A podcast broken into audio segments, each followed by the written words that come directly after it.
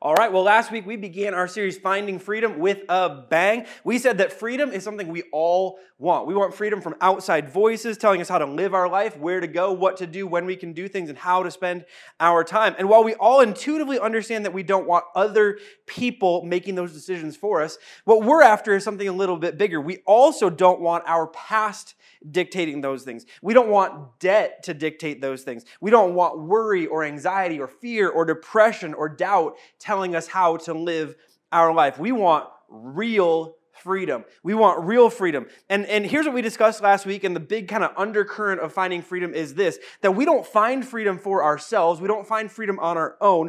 We follow God to the freedom that He has won for us. We don't find freedom on, my own, on our own. I don't find it on my own. You don't find it on your own. That none of us actually find freedom by ourselves, by our own intelligence, by our own reading, by our getting better at making decisions. I mean, those are all good things, but that isn't how we find our freedom. We find freedom by following God to the freedom that He has won for us. And so that's kind of the backdrop that, that, that we're they're working with. We're talking through the Exodus story, and, and, and that's how we find freedom. We turn to God and we find the freedom that He has won for us and that He has always made available for us. We find our freedom that way. But last week we also pointed out this truth that we didn't that we didn't really come back around to and here's the second truth that we kind of, you know, are going to come back to this week.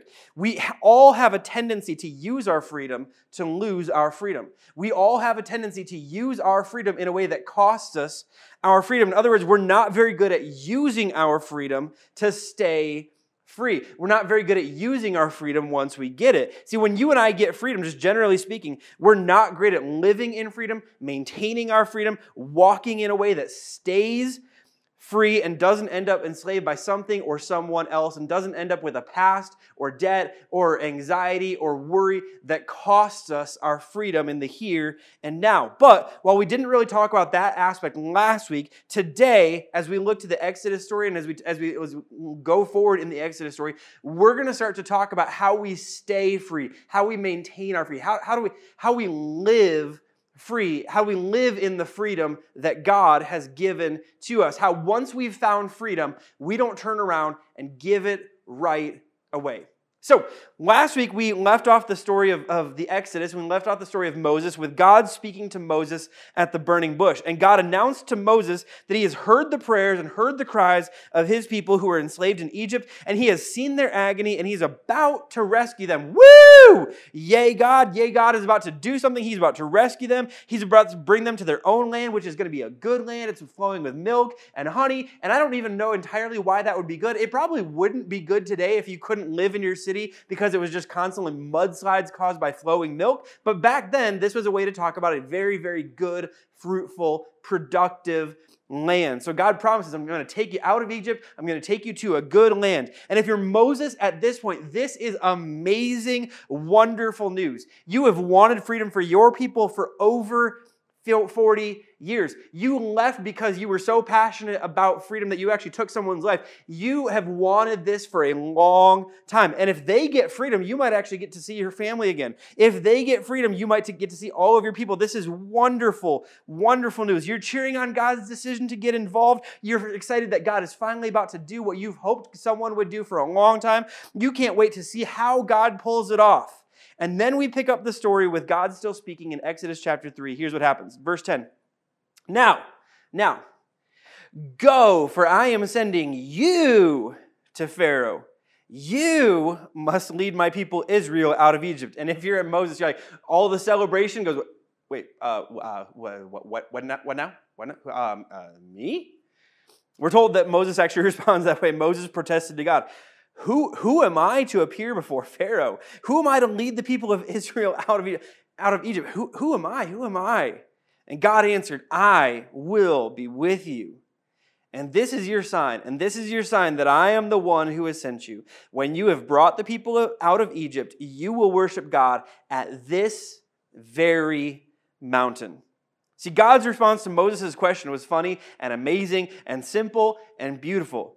Who are you? I mean, Moses is going, Who am I? Who am I? Who am I? Who am I to go? Who am I to lead? Who am I? Who am I? And, and, and God kind of looks at him and goes, Who, who are you? Who, who you are doesn't matter as much as the fact that I will be with you. And that's a big truth. You don't find freedom because of who you are. You find freedom because of who you're with. You don't find freedom because of who you are. You find freedom because of who you're with. See, this is a big deal. There were reasons that Moses was an obvious choice to lead the people out of slavery and into the future that God had for them. Moses was incredibly well educated. People who had been enslaved for generation after generation after generation after generation would need an educated person to lead them forward. Moses, here on this mountain, he was having an experience with God. And for people to understand and know the God who claimed that they were his people, they would need someone who had an experience with God that they had not had. Moses was physically strong. I mean, he had strength enough to kill a man with his bare hands, which in, in those days meant he was, he was something, someone who actually had the strength of a leader. He had escaped Egypt and traveled to the mountain of God, and they would need a leader who could take them on the same path who, who can lead them to escape and get to the place that God wanted them to go. There were a bunch of reasons that Moses made sense as the person to go and lead the people out of Egypt and into the future that God had for them and lead them out of slavery. And God focused on none of them. God focused on none of them. Because at the end of the day, what God knew that Moses would learn was that God, that, that God being with Moses was what would make Moses worth following. That God being with Moses was what made Moses special. God being with Moses is what would allow the people to find freedom. See, here's the thing your level of freedom, your ability to walk in freedom and live in freedom, it will not be determined by your intelligence. It will not be determined by your connectedness. It will not be determined by who your family is or your ability to, to figure life out. Your freedom is determined by your proximity to God your freedom and my freedom will always be determined, will always be calculated based on our proximity to God. Your freedom, my freedom, it is much more determined by our willingness to stay close to God and to be influenced by God's leadership and His guiding hand than anything else in this life. Without proximity to God in your life and without proximity to God in my life, we may find freedom occasionally. We may find moments of freedom. We may find freedom temporarily but you'll never walk it out consistently. And for us to stay living in freedom, we have to stay close to God. We have to be with God like God is with us. story goes on in verse 13. But Moses protested, If I go to the people of Israel and tell them, The God of your ancestors has sent me to you, they'll ask me, Well, what is his name? Then what should I tell them? And this is actually a really, really great, important question. Moses is going like, hey, if I go back to these people and say, God talked to me, and they say, what's his name? And they're expecting to hear Yahweh, but your name is Bill, you know, like that, like, they, like I'll get laughed out of the room. So I need to know who you are. I know you're telling me that these are your people, but who are you? What is your name? God replied to Moses, I am who I am, or the word Yahweh. Say this to the people of Israel I am has sent me to you. God also said to Moses, Say to this to the people of Israel Yahweh, the God of your ancestors, the God of Abraham, the God of Isaac, the God of Jacob, has sent me to you. This is my eternal name, my name to remember for all generations. Now go, now go and call together all the elders of Israel. Tell them, Yahweh, the God of your ancestors, the God of Abraham, Isaac, and Jacob, has appeared to me. He told me, I have been watching closely, and I see how the Egyptians are treating you. I have promised to rescue you from your oppression in Egypt. I will lead you to a land flowing with milk and honey. And then, then God told him this The elders of Israel will accept your message. Then you and the elders must go to the king of Egypt and tell him, The Lord, the God of the Hebrews, has met with us. So please let us take a three day journey into the wilderness to offer sacrifices to the Lord our God. And then God says this, But I know, but I know that the king of Egypt will not let you go unless a mighty hand forces him. So I will raise my hand and strike the Egyptians, performing all kinds of miracles among them. Then at last he will let you go. So God gives Moses an incredibly detailed strategy that he has already worked out. In other words, Moses doesn't need to figure out the plan for the people to reach freedom. Moses has to work God's plan and let God work out the details. Here's the plan. Ask for a short vacation, ask for a short vacay, time to go off into the wilderness, a 3-day journey into the wilderness to worship our God. And what, what's weird about this is it seems, it seems like this is a ruse. It seems like this is a cover, something we're going to ask for, but we're actually going to do something differently, which almost makes it seem like God is suggesting to Moses that God, that Moses should tell a lie, which is weird and which is confusing. And I'm not even entirely sure it's true, but that's the way it seems throughout the story of, of, of, of, God's instructions here. Then you have the fact that God tells Moses to go to the king of Egypt, not to Pharaoh. This is kind of interesting. God, in the story of the Exodus, never uses the word Pharaoh. Mo- God tells Moses to go to the king of Egypt, and here's why. It's this funny little thing that God is doing. Um, God is real God. God is real God. And at that time, the word Pharaoh was synonymous with the fact that the king of Egypt was a God. It was a title that connected him to being a God, that this man was a God. And real God refuses to play along with that. Real God, who is actually God, does not need to play along with human word games. He's like, okay, he's like, like I'm real God. He's a little g imaginary God. I'm not going to acknowledge that he has any connection to God because he doesn't. He is a little g, self important, self proclaimed God, and I am not going to play along with that. Real God is not a sucker, and real God will suffer no fools. That's, that, that's the line here. That's the thing that we all need to understand that when we make ourselves self important, God still recognizes that and goes, No, you're not that important. I am the real God. I am the only God that matters.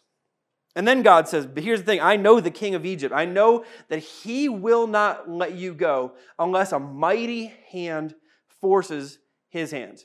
And then God says, By the way, I happen to have a mighty hand, and I will use it to strike the king and to strike the Egyptians. And I, and I just want you to know, Moses, this is how we are going to go. And when things are done, they will be begging for you to leave. Real God says, I just so happen to have a mighty hand and I will use it to force his hand. And this is a good reminder. This, this whole thing is a good reminder. The path to your freedom is not a mystery. God holds the map. The path to your freedom, the path to my freedom, it's not a mystery. God holds the map. See, God knows the way. God points the way. God leads the way. God has the plan and He provides for you everything that you'll need every step of the way. See, we act like life is, a, is mysterious and there's a lot of ways and a lot of options to help us figure out how to live life and how to live free. And it reminds me, when I, when I think about it, it reminds me of a conversation I had with, uh, with, with one of my mentors in ministry back a number of years ago uh, when, I was, when I was finishing up college and, and, and, and, lear- and learning a lot about how, how ministry was to be done and how to be good at, at ministry. And I having a conversation with one of my mentors, and he and he asked me this question. He said, "How many different ways are there to lead a healthy youth ministry?" And I remember I said, "Well, I think there's probably a lot of different ways, depending on you know where it is and, and, and what state it's in, and how big the city is, and how big the church is, and all these kinds of things. All, all these kinds of things." And I'll never forget after he let me talk about how many different ways there are to lead to, to lead a healthy youth ministry. He stopped. and He said, "Well, you're you're actually wrong. There's three. And, and then for the next about 20 minutes, he sat and he unpacked how the var- he, and he said, he said this the, the variables confuse us. The variables distract us from the fact that at the core of it, life is fairly simple. At the core of it, health is simple, that healthy things always kind of look and feel the same. He said, So, what you do is you pick one of these three ways and you lead it well, and you do everything you can, and you shape and you make a plan, and you work the plan, and you work the playbook, and you work the playbook. But these healthy things always look the same. There's only a few paths to health and to, and to freedom.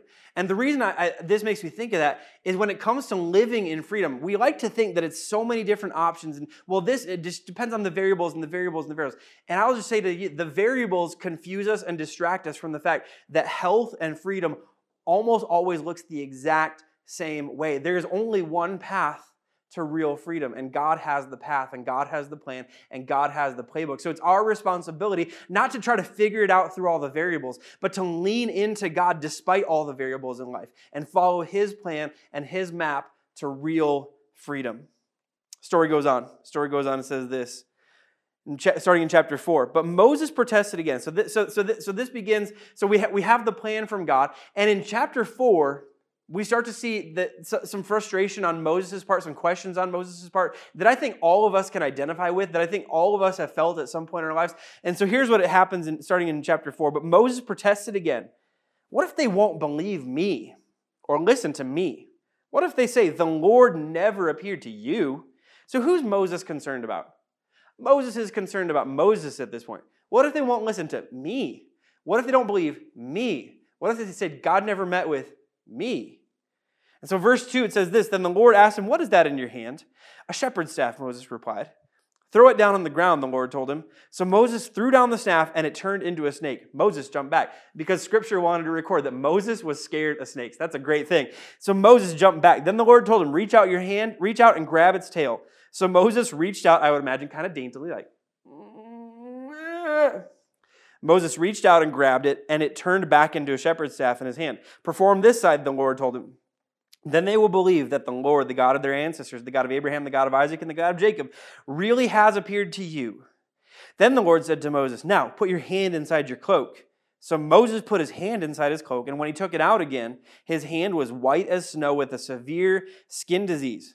Now, Put your hand back into your cloak, the Lord said. So Moses put his hand back in, and when he took it out again, it was as healthy as the rest of his body. And then the Lord said to Moses, If they do not believe you and are not convinced by the first miraculous sign, they will be convinced by the second sign. And if they don't believe you or listen to you even after these two signs, then take some water from the Nile River and pour it on the dry ground. And when you do, the water from the Nile will turn blood, will turn to blood on the ground. See, Moses, Moses is worried about his own credibility, and God has an answer for that. Moses is worried about his own credibility. Will the people believe me? And God gives Moses something that he can't do to prove that someone greater sent him, something that is far beyond his own power or his own ability. God gives him something that he can't do as proof that someone greater sent him. See, Moses can't turn a staff, into a snake back and forth. Moses can't do that. Only God's power could do something like that. Moses can't turn his hand into a diseased hand and heal it back and forth and, and, do, and do that as a, as, as, a miraculous thing. Moses can't do that. Only God's power could do that. Moses can't turn water into blood. Only God's power could do that. The sign was a proof to people who may doubt. It's proof that God can and will accomplish his purpose of leading to freedom. Verse 10, we're told this, but Moses pleaded with the Lord, Oh Lord, I'm not very good with words. I never have been, and I'm not now, even though you have spoken to me. I get tongue tied and my words get tangled. Then the Lord asked Moses, Who makes a person's mouth? Who decides whether people speak or do not speak, hear or do not hear, see or do not see? Is it not I, the Lord? Now go. I will be with you as you speak, and I will instruct you in what to say. Moses is concerned. In other words, Moses is concerned because Moses has a speech impediment. Moses doesn't speak well. Moses gets confused. Moses gets tongue tied. Moses doesn't get the words out right. And in his mind, he can't go speak to Pharaoh because of this imperfection. And I love this point. God, God says, I don't need you perfect, I need you willing. I don't need you perfect. I need you willing. And God reminds him in this moment, hey, you know who makes all those things? You know who's ultimately in control of, of all those things? You know who makes eyes? You know who makes ears? You know who makes a mouth? Me. And if I want you to speak, I can correct any impediment and any imperfection to make you perfectly able to accomplish whatever I want for you to accomplish. And so I don't need you to be perfect. I need you to be willing. I need you to be surrendered. I need you to put everything that you have in my hands and watch what only I can do with whatever you have to offer. I don't need you perfect. I need you surrendered. I don't need you perfect. I need you willing. Story goes on in verse 13. We're told this, but Moses again pleaded, Lord, please send anyone else.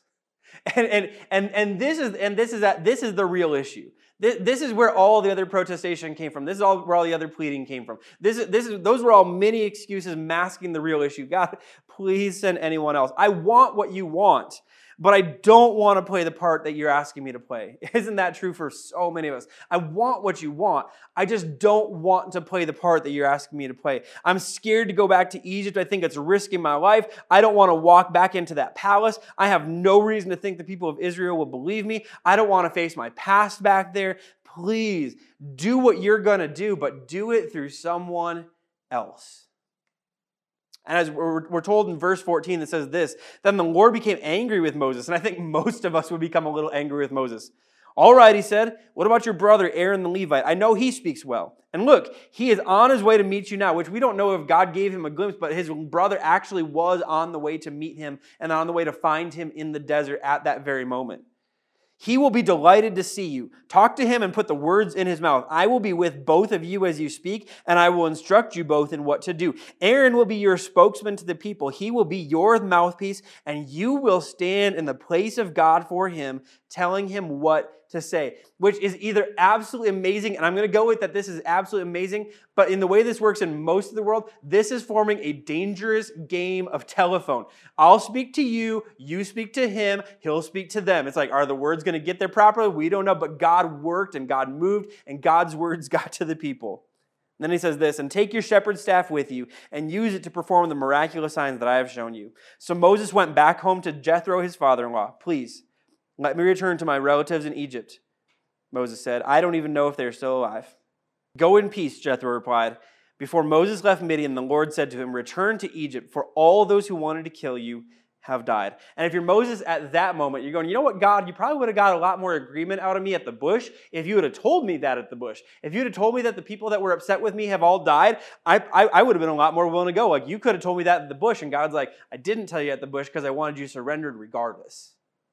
And so Moses agrees to God's plan. Moses agrees to play his part in accomplishing God's purposes for his people. And because of Moses' decision to be willing in this moment to go play his part, to go fulfill God's purpose, he found freedom and he helped an entire nation find freedom. And here's the whole bottom line for today. And here's the thing I want to make sure we understand. As we talk about living out freedom and talk about living free, walking free, staying free, maintaining our freedom, here's the entire thing. You will live in God's freedom when you live out God's purposes. You'll live in God's freedom when you live out God's purposes. Why did Moses find freedom? Because he was willing to answer God's call. Why did Moses live in freedom? Because he stepped up to fulfill and to walk out God's purposes. The very reasons that he was alive, the very reasons that he was born, the very reasons that he was made in the womb by God himself, the very reasons that his life had been protected as an infant, the same things that we were all created and that we were all made for, that Moses stepped up to fulfill God's purposes for a people and in his own life allowed him to live in freedom and not just have found it one time, but to live in freedom consistently. See, Rick Warren, the author of a book called Purpose Driven Life, he wrote this incredible phrase that I just want to, share with you. He said this You were made by God and for God. And until you understand that, life will never make sense. You were created by God, you were created for God. You were created by God for the purposes that God has created all, all along and that God is meant for all along. You were made by God and for God, and until we come to terms with that, life will never make sense. Life will never make sense, and you'll never walk in the freedom that you were created for. You'll have moments, but it won't be consistent. But when you step into the purposes that you were made for by God, freedom is consistently yours. So really quickly, let me can I talk about what the what the what the purposes of God, what the timeless purposes of God are. Here's here's the five purposes of God that you see throughout scripture. That you see throughout scripture, throughout the Old Testament, the New Testament. These are the five things that we see we were all created for. We were created for worship.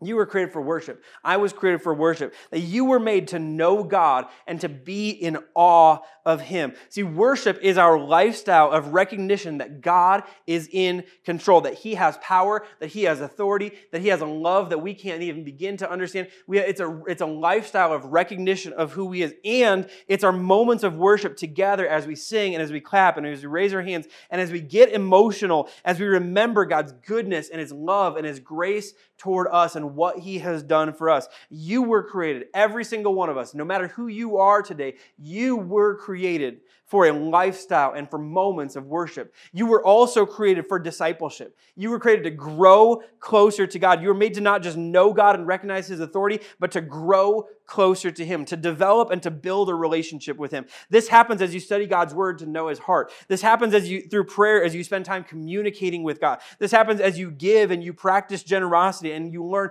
that generosity is at the heart of who God is and how He operates. It happens as we get closer to other people who are striving to grow closer and know God and follow God as well, which is part of the next purpose that we were all created for. See, we were created for worship and for discipleship, but we were also all created for fellowship. You were made by God to experience real community with other people who are close to God. You were made to know others and to be known by others. You were made for real life giving relationships. You were made to know and grow with other people who could help you in life and help you to know God better. You were made to live out everything that Jesus taught us to do in community and in relationship with other people who are trying to follow Jesus too. You were made for fellowship. You were made for worship. You were made for discipleship. You were made for fellowship. And then these next two are really important because those first three things kind of have a lot to do with, with what we get and, and, and, and, and, and, and our own heart.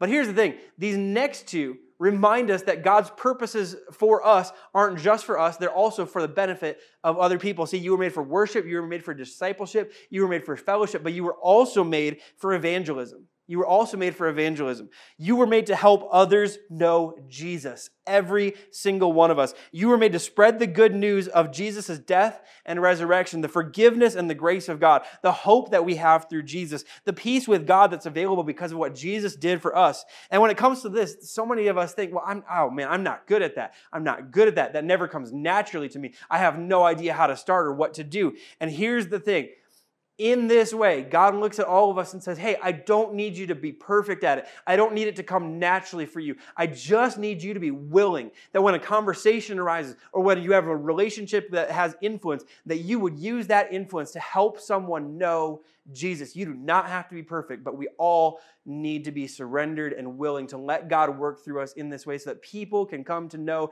the wonderful Savior that we have come to know. And then all of us, finally, all of us were made for service. You were made to serve others. I was made to serve others. We were all made to serve others. You were made to use your gifts and your talents and your abilities and your influence and whatever you have for the good of others. You were made to, to see a need and to meet a need. You were made to be aware of ways to help and then to find a way that you can help. You were made to be a blessing to the world around you. You were made so that your giftedness could become a gift to others and ultimately a gift to the world, so that what God has given you doesn't stop with you, but it becomes a blessing to those around you. You were made for service.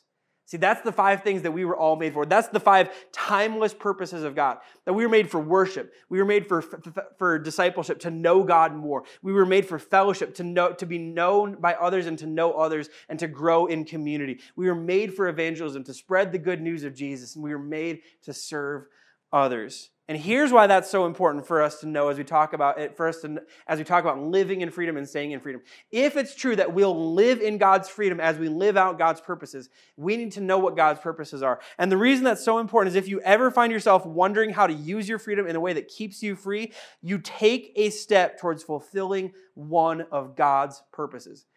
We can do that every single day. If you ever find yourself like, I just don't know exactly what to do next, I don't know exactly where to go next, I don't know exactly what to say next, every single one of us can take a step towards fulfilling one of God's purposes in our life. You take a step towards a lifestyle of worship, a lifestyle of recognition that God is in control and God has ultimate authority and that God can be trusted with our lives. You take a step toward to build a habit that helps you know God more to, to, to build some habit, whether it be reading, reading the Bible or, or developing a life of prayer or developing a habit of generosity, that we all can take a step towards building a habit that gets us closer to following Jesus and to knowing God more. You take a step towards building connection with other believers. That, for, that let me talk about right now where so many of us feel isolated. This can be really important. That whether it's connecting every Sunday online or whether it's connecting somewhere or reaching out to someone within the church or reaching out to someone that knows Jesus, that every single one of us, we can take steps towards community in some way and connection with other believers in some way. And for many of us who feel right now uh, like we're lacking purpose,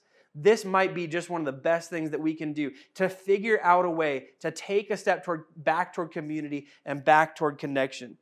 You can take a step that helps people care, that you care about find and follow Jesus. Every one of us can do that. We can do that in online ways. We can do that by sharing the, these videos. We can do that in, in a number of ways by sending messages to people and letting them know that God loves them, that even if they don't care about God, God cares about them. There are so many ways that we can do this. And we're all made that we can take a step to serve someone else. And when we take those steps, in doing so, you will find freedom and you will continue to live in it. Now, one more verse as we close. Let me, let me finish out this chapter, finish out this story. It says this in verse 20. So Moses took his wife and sons and he put them on a donkey and he headed back to the land of Egypt. In his hand, and this is, this is such a baller phrase, in his hand, he carried the staff of God. And, and I, I don't know how important this is, but it feels important. That at one point, God said to Moses, What's that in your hand? He said, This is my staff.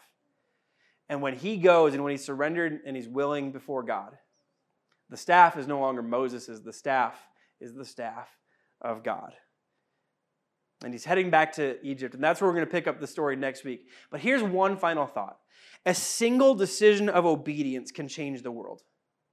I, am I'm, I'm becoming more and more convinced that it's one of the few things on, in the world that ever can change the world. It did for Moses and it did for the Israelites. That one man's decision to, to obey God and to be willing and to be surrendered to God's plan and to, be, and to surrender to God's purposes, it changed the course of history.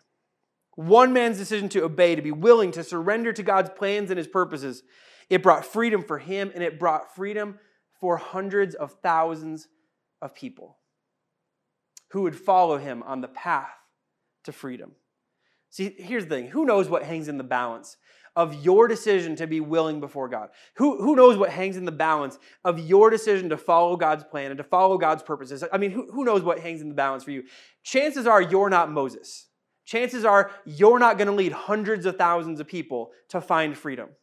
You, it, it, it's going to probably for you be something smaller than that. It might just be your family. Your family matters. It might just be your future family. And that matters big time. That your future family could look far different and far freer and far more connected with God than the family that you came from. It might just, just, just, just be your entire workplace, that everyone that you know could actually come to know God because of you stepping into what God has called you to. It might just be your entire Zoom study group that comes to know God in some way because of the light that you shine. It might just be everyone in your grad program. It might just be everyone on your kids' soccer team and all of the parents on your kids' soccer team. I don't, I don't know what it looks like for you, and who knows what hangs in the balance, but something hangs in the balance of you stepping into being the person that God wants you to be and surrendering and being willing to be used by God in His plans and for His purposes. Something and someone's future and someone in something's eternity hangs in the balance of you stepping up to play your part to see what God can do. Your decision to be willing to live walking out God's purposes, it might just change the world. Let me read for you. Today, as we close, for some of you, you need to make a, a, a, decision today. As we talked about, that you don't find freedom because of who you are, you find freedom because of who you're with. For some of us, we need to make a decision right now that we're going to be with Jesus Christ, that we're going to find freedom through Him. And today, you can make that decision by simply accepting Jesus Christ as your Savior, accepting the freedom that He won for you at the cross when He laid down His life for you, and accepting the freedom and the new life that He has for you, that you can walk in freedom because He walked out of an empty grave. You can make that decision right now. If you'd like, we have a link that we're placing in the comments, and you can click that link to let us know that you're making that decision, that you're going to trust in Jesus Christ, and that you're going to begin a relationship with Him today. And we'll get in contact with you and we'll follow up with you, and we'd love to talk and pray with you. But right now, let's pray together. Heavenly Father, thank you so much for who you are. Thank you for your love for us. Thank you that you have created us on purpose. Thank you that every single one of us, we were created by you for you and for the things that you created us for. So, God, help us to do that. Help us to live the, for the purposes that you've created us for. Help us to, to live and to take a step of worship, to take a step of discipleship, to know you more. Help us to live taking steps towards fellowship and community with other believers. Help us to live taking steps to serve other people, and help us ultimately live in a way that points and to take steps that point people to you. And God, thank you that as we as we take steps towards your purposes, we'll live in your freedom. Help us to do that in Jesus' name we pray. Amen.